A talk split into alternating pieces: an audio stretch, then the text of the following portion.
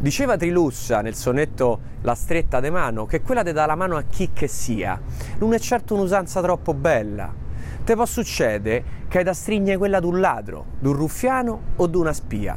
De più la mano asciutta o sudarella, quando ha toccato qualche porcheria, contiene il bacillo di una malattia che ti entra in bocca e va nelle budella. Invece a salutare umanamente ci si guadagna un tanto con l'igiene e poi non c'è pericolo di niente perché la mossa te vi a di in sostanza siamo amiconi, se volemo bene, ma restava una debita distanza. È incredibile la preveggenza che Trilussa dimostra in questo sonetto. Detto ciò, il saluto romano non si può proprio fare. Forse per un po' di tempo potremmo considerare l'inchino. E questo è un minuto ai tempi del coronavirus.